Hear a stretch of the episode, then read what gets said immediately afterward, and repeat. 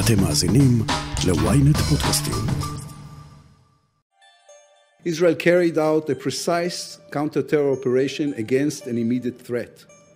Our fight is not with the people כשראש הממשלה לפיד יעבור מחר בשערי העצרת הכללית של האו"ם בניו יורק, הוא יראה בחזית הבניין את המילים המפורסמות מספר ישעיהו, וכיתתו חרבותם לאיתים וחניתותיהם למזמרות, לא יישא גוי אל גוי חרב ולא ילמדו עוד מלחמה. החזון יפה, אבל מאוקראינה, סומליה או אפגניסטן של 2022, הפסוק הזה נראה כמו לעג לרש. אם האו"ם נכשל פעם אחר פעם בסכסוכים בינלאומיים, מי בכלל צריך אותו? אני ישי שנרב, וזאת הכותרת.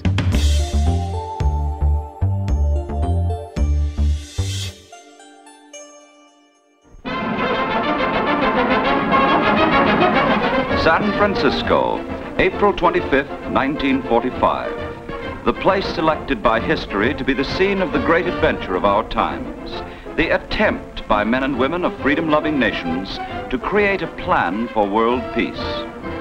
כשייסדו את ארגון האומות המאוחדות ב-1945, הריח של מלחמת העולם השנייה עוד היה באוויר. התקווה הייתה להקים מנגנון בינלאומי להשכנת שלום. מאז עברו כמעט 80 שנה, ועדיין פוטין יכול להרשות לעצמו להתעלל באוקראינה, ומועצת הביטחון של האו"ם משותקת. למה זה קורה? טוב, אז שמי יובל שני, אני פרופסור למשפט בינלאומי באוניברסיטה העברית, חוקר אה, במכון הישראלי לדמוקרטיה. בין היתר אני גם כיהנתי במשך שמונה שנים כחבר בוועדה באו"ם, ועדה לזכויות האדם בז'נבה, אז יש לי היכרות אה, די טובה עם אה, חלקים מסוימים של הארגון הגדול הזה. האו"ם הוקם על מנת למנוע את מלחמת העולם השלישית. כשהקימו את האו"ם החשש היה שהעולם הולך לקראת שואה גרעינית ולכן צריך מכניזם שיהיו בו גם אה, ערוצים דיפלומטיים למדינות להתדיין אה, זו עם זו וגם יהיו במסגרתו אה, גם אמצעי לחץ וגם ערובות שיקטינו את המוטיבציה של מדינות לצאת למלחמה זו נגד זו ואם מסתכלים על התמונה הגדולה המטרה הזו הושגה לא קרתה מלחמת עולם שלישית היו, היו מלחמות אחרי 1945 אבל המספר שלהם מאוד קטן мною принято решение о проведении специальной военной операции. И для этого мы будем стремиться к демилитаризации и денацификации Украины. עכשיו האם האו"ם רלוונטי כאשר יש לנו מעצמה גדולה שמחליטה לשבור את הכלים, לשבור את החוקים ולצאת למלחמה, במצב כזה כל מערכת פוליטית או אכיפתית נמצאת מול אתגר. אני חושב שהאו"ם עזר במובן זה שהוא גובה מחיר מסוים מרוסיה, מחיר שהוא בעיקרו מחיר דיפלומטי, רוסיה היא כרגע מדינה מבודדת בעולם.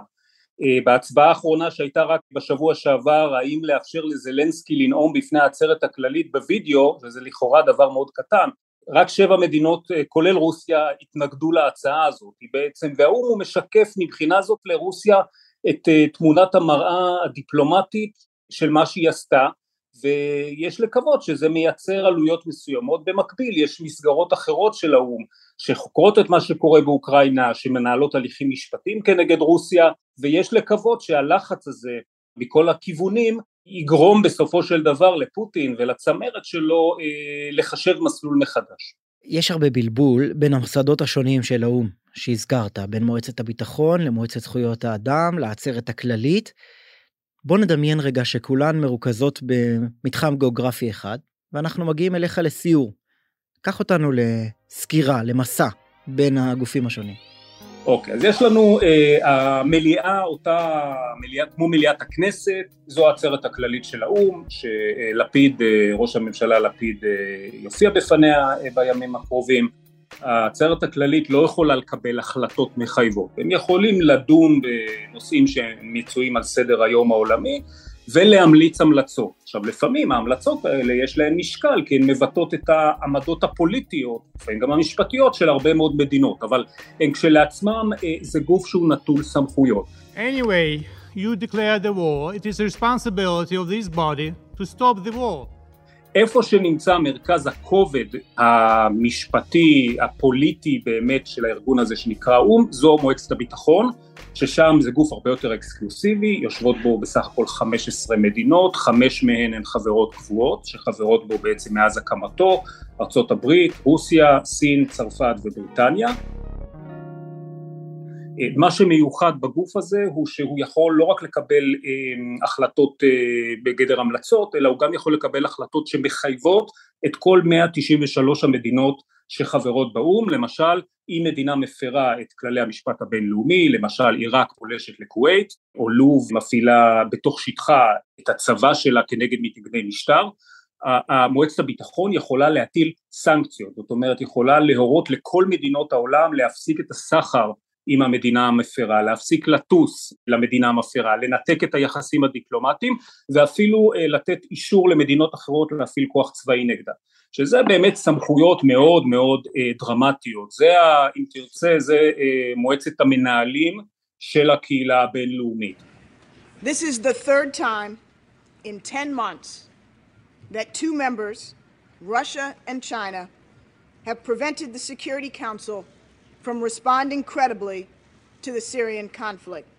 הבעיה בגוף הזה שגם הוא גוף פוליטי במובן זה שיושבות בו כאמור 15 מדינות מתוכן חמש מעצמות עם זכות וטו והחמש האלה יכולות אה, והן גם נוהגות להגן על עצמן ועל בעלות בריתן הקרובות ולכן אה, למשל לגבי סוריה שהיא מדינה שהיא אחת המדינות שיש נגדה המון החלטות בשנים האחרונות בעצרת הכללית אין החלטות אה, כמעט של מועצת הביטחון נגדה בגלל אה, הווטו הרוסי.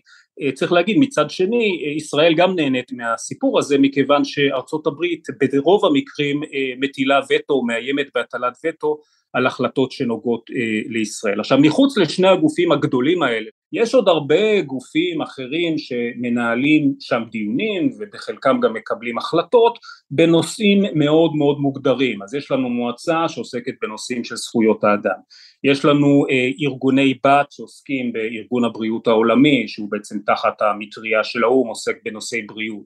ארגון אה, המזון והחקלאות עוסק בקידום תזונה ברחבי העולם סוכנות הסוכנות הסביבתית מטפלת במשבר האקלים וכולי וכולי.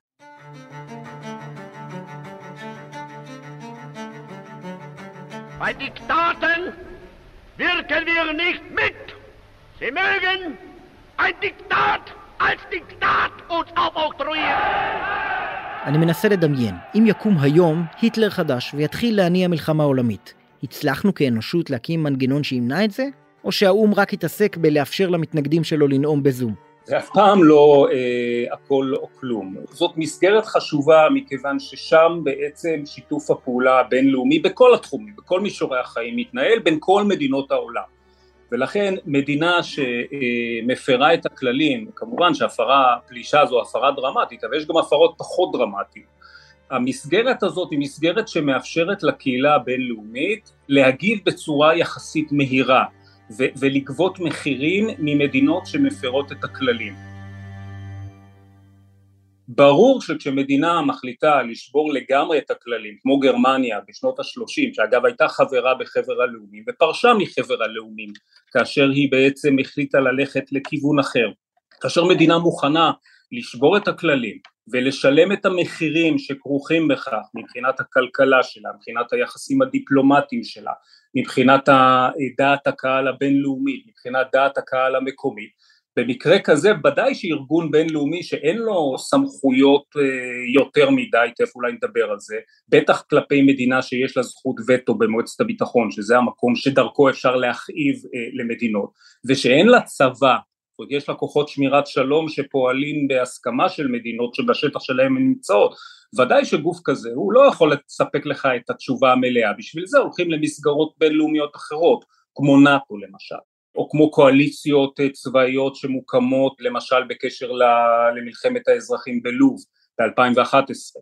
אז יש פתרונות שהקהילה הבינלאומית יכולה לספק, והאו"ם הוא חלק מהפתרונות, ודאי שאי אפשר את כל יהבנו לקלוט בו.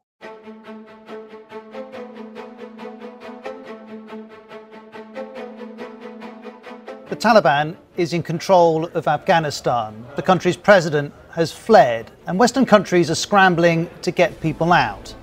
אבל בואו נסתכל לדוגמה על השתלטות הטליבן באפגניסטן, או על טבח היזידים בעיראק שראינו בשנים האחרונות, או אפילו רצח העם ברואנדה.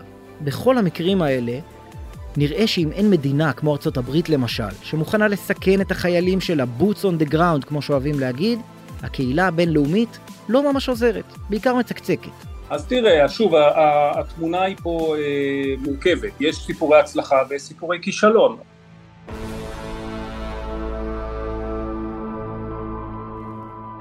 העובדה שיש מכניזם בינלאומי, יש לו מומחיות, יש לו תקציבים, יש לו מנדט לפעולה, יש לו כוחות שמירת שלום, הדבר הזה מסייע בכל מיני אה, זירות בעולם אה, לייצב את המצב, לאפשר טרנזישן, אה, אז אה, פחות למשל אנחנו מדברים על מזרח תימור, אבל מזרח תימור זה שטח שהיה שטח כבוש על ידי אה, אינדונזיה, אה, שוחרר בסוף המאה הקודמת והאו"ם בעצם הצליח לייצב אותו אה, ולשקם אותו.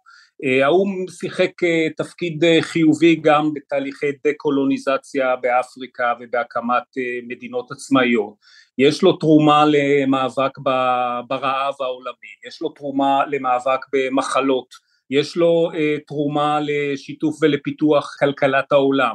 להגיד שהרקורד שלו הוא רקורד מושלם, רחוק מזה, זה גם ארגון עם הרבה מאוד בעיות. יש סיפורי הצלחה ויש גם טרגדיות איומות ונוראות. ואמרת שיש בעיה של סמכויות באו"ם גם היום. איפה זה פוגע בעיקר? כאמור העצרת הכללית שהיא המליאה אולי היותר דמוקרטית כי היא משקפת את אה, כל הקהילה הבינלאומית אם כי צריך להגיד לא לכל המדינות יש שם קול שווה שזה אפשר להסתכל על זה כיתרון דמוקרטי אפשר גם להסתכל על זה כחסרון דמוקרטי כי מדינה מאוד קטנה אה, יהיה לה קול אה, זהה למדינה מאוד גדולה אבל במסגרת הזאת בעצם אין, אין יכולת לקבל החלטות אה, אה, מחייבות. המקום שבו יש בו כאמור סמכות לקבל החלטות מחייבות זה מועצת הביטחון, אבל באופן מעשי המועצה הרבה פעמים משותקת בגלל היחסים המעורערים בין אה, חמש המעצמות הגדולות, בעיקר המשולש ארצות הברית רוסיה וסין, וצריך להגיד שעוד אה, פגם שיש לנו הוא העובדה שלאו"ם בעצם אין, אה, אין צבא שעומד לרשותו ולכן גם אם האו"ם רוצה להפעיל כוח צבאי למשל על מנת להדוף את רוסיה מאוקראינה, נגיד שאפשר היה לקבל החלטה כזאת במועצת הביטחון, עדיין אין לרשות האו"ם, אה, אין לו חיילים, אין לו יכולת להפעיל כוח צבאי, הוא צריך למצוא את המדינות שמוכנות אה, בעצם לשלוח את חייליהם להילחם ולהיהרג באותה זירה. ולכן כדי שהאו"ם יוכל להתערב בצורה אפקטיבית וכמו שהוא התערב בעיראק ב-1990-91 או בלוב ב-2011 צריכים להסתדר הרבה כוכבים בשמיים. וזו באמת בעיה כי מדינות שעושות את השיקול האם כן להפר את הכללים או לא להפר את הכללים הן מביאות בחשבון את העובדה שההסתברות שבמקרי קיצון אה, יפעלו נגדם ההסתברות הזאת היא לא מאוד גבוהה.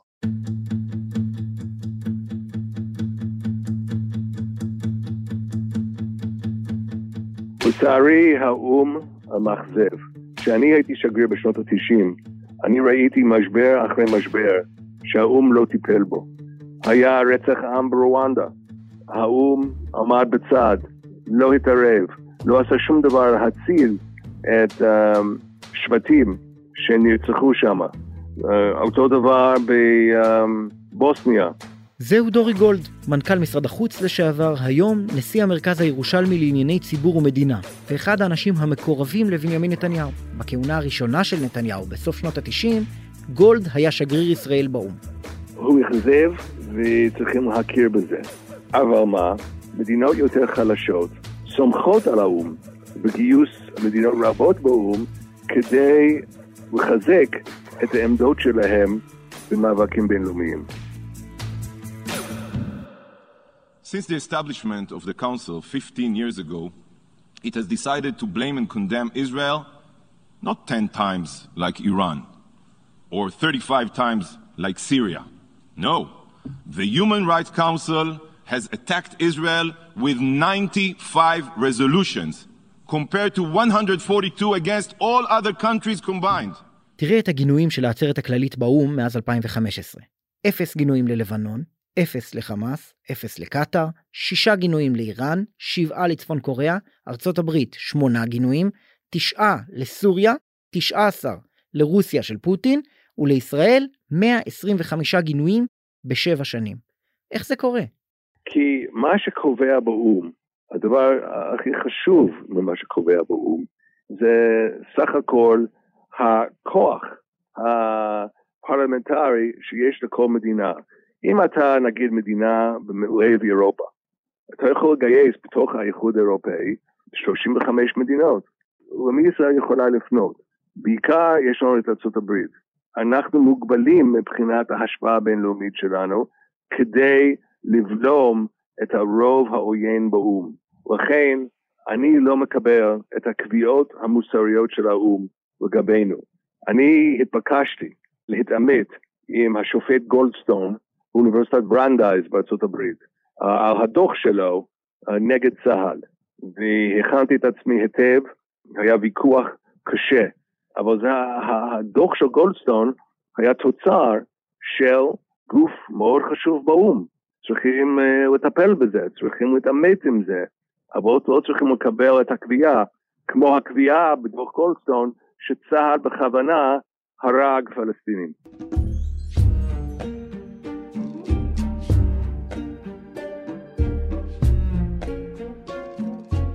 היחס אה, לישראל מצד מדינות רבות בעולם, בכל היבשות, משתנה מחוץ לכותלי האו"ם, וסופו לחלחל גם לתוך כותלי הבית האו"ם, בית השקרים. כשאתה מסתכל על התבטאויות של ראשי הממשלה שלנו, החל מבן גוריון עם האו"ם שמום, וכלה בנתניהו ובנט, כולם מדברים על הצביעות, בית השקרים, נתניהו קרא לו. ישראל משתפת איתו פעולה, אבל בעצם לא מאמינה בארגון הזה. וזה נכון, זה נכון להיות נוכח כאשר מדברים על ישראל, יש מישהו שיגיב, אבל uh, אנחנו לא צריכים לקבל את הקביעות של האו"ם לגבי ישראל, כי הרבה פעמים זה מתבסס על אינפורמציה לא נכונה. מה מהניסיון שלך, מהדברים שראית שם, מה הפוטנציאל של ארגון כמו האו"ם, האומות המאוחדות? הפוטנציאל מוגבל, אנחנו צריכים גם לדאוג שלאו"ם לא יהיה השפעה על דת קהל פנימית של ישראל. נגיד קובעים באו"ם משהו שהוא לגמרי לא נכון, ומשהו שאנחנו לחלוטין פוסלים. ולמחרת, כל הכותרות בעיתונים שמים את הציטוט הזה של איזו החלטה של האו"ם בכותרת ראשית. זה יכול לעצב דת קהל עוין כלפי הממשלה. אם זה שקר, זה דבר שצריכים לטפל בו.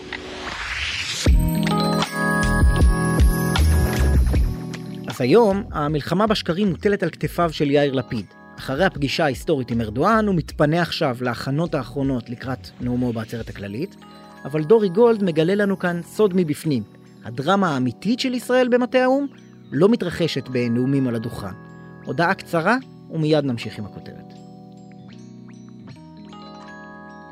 Ynet רדיו, הרדיו הדיגיטלי הראשון בישראל, מחכה לכם בכל מקום ובכל זמן שתבחרו, עם נבחרת המגישים שלנו ומיטב התוכניות. ynet רדיו, להאזנה באפליקציה ובאתר ynet.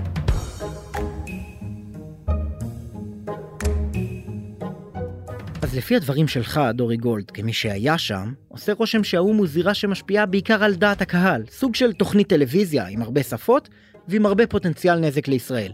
למה הוא עדיין חשוב לנו?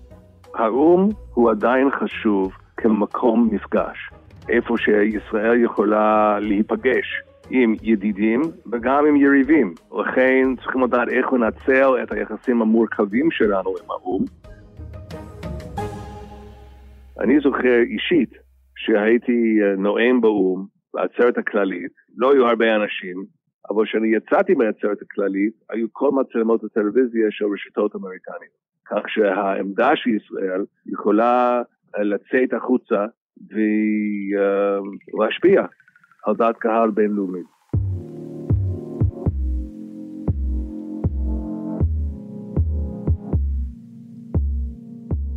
בחזרה אליך, פרופסור יובל שני. הצגת כאן תמונה מורכבת של האו"ם כארגון שמנסה לפתור סכסוכים ברחבי העולם. אבל בכל הנוגע לישראל, האו"ם מציע לנו פשטנות וצביעות. תראה, האו"ם זו חיה גדולה ומורכבת, ולכן קשה מאוד אה, לעשות רדוקציה לאו"ם לזירת פעילות אחת. האו"ם זה גם ארגון בינלאומי שעובדים בו כ-40 אלף איש והתפקיד שלו הוא כאמור לקדם שיתוף פעולה בינלאומי בהרבה מאוד מישורי פעולה זה לא הבירוקרטיה של הארגון, הארגון הוא בעצם גם סוג של מעין פרלמנט בינלאומי שאותן 193 מדינות מתכנסות. ושם יש פוליטיקה בינלאומית, היא לפעמים גם מקדמת שיתוף פעולה בינלאומי לא קונסטרוקטיבי, כל מיני אג'נדות מפוקפקות. וצריך להגיד שישראל היא הרבה פעמים מוצאת את עצמה בצד שחוטף, בוא נגיד שלא בצדק, לפחות מבחינת, אני לא חושב שישראל, אני לא חושב שמישהו חושב שישראל היא, היא לא מגיעה לה מעת לעת לספוג ביקורת, אבל ברור שתדירות הביקורת ועוצמת הביקורת שמותחת בישראל היא לא פרופורציונלית למציאות וגם למה שקורה במדינות אחרות. פרופסור יובל שני במבט לעתיד, אתה אופטימי? הנושא של אה, אוקראינה ורוסיה הוא די קו שבר, במובן זה שאם אה, רוסיה תצא מהמלחמה הזאת עם אה, אבלה וחפוית ראש, במובן זה שהיא גם תאכל את הדגים המסריחים וגם תגורש מהעיר, אני חושב שיכול להיות שהדבר הזה כן ייתן דחיפה לרעיון הזה של פעולה קולקטיבית בינלאומית כנגד מדינות ששוברות את הכלים ואת הכללים. והאו"ם הוא המסגרת הכי זמינה, הכי גדולה ומש... וממשית שיש לנו.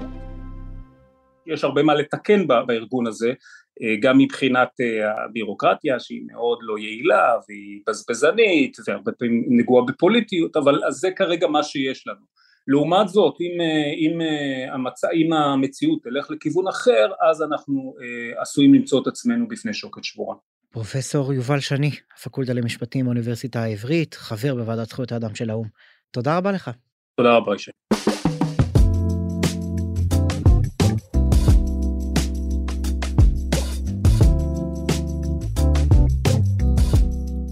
עד כאן הכותרת להפעם. אתם מוזמנים לעקוב אחרינו בוויינט רדיו, באפליקציה, בנייד וגם ברכב, או איפה שאתם שומעים את הפודקאסטים שלכם. אם זה קורה באפל או בספוטיפיי, אתם מוזמנים גם לדרג אותנו. ולהאזין לפרק נוסף שלנו על ההתקדמות של צבא זלנסקי במזרח אוקראינה. חפשו את הפרק אוקראינה משיבה מלחמה. עורך הפודקאסטים הוא רון טוביה, בצוות שרון קידון, אלי שמעוני, גיא סלם, אני שי שנרב, ניפגש בפעם הבאה.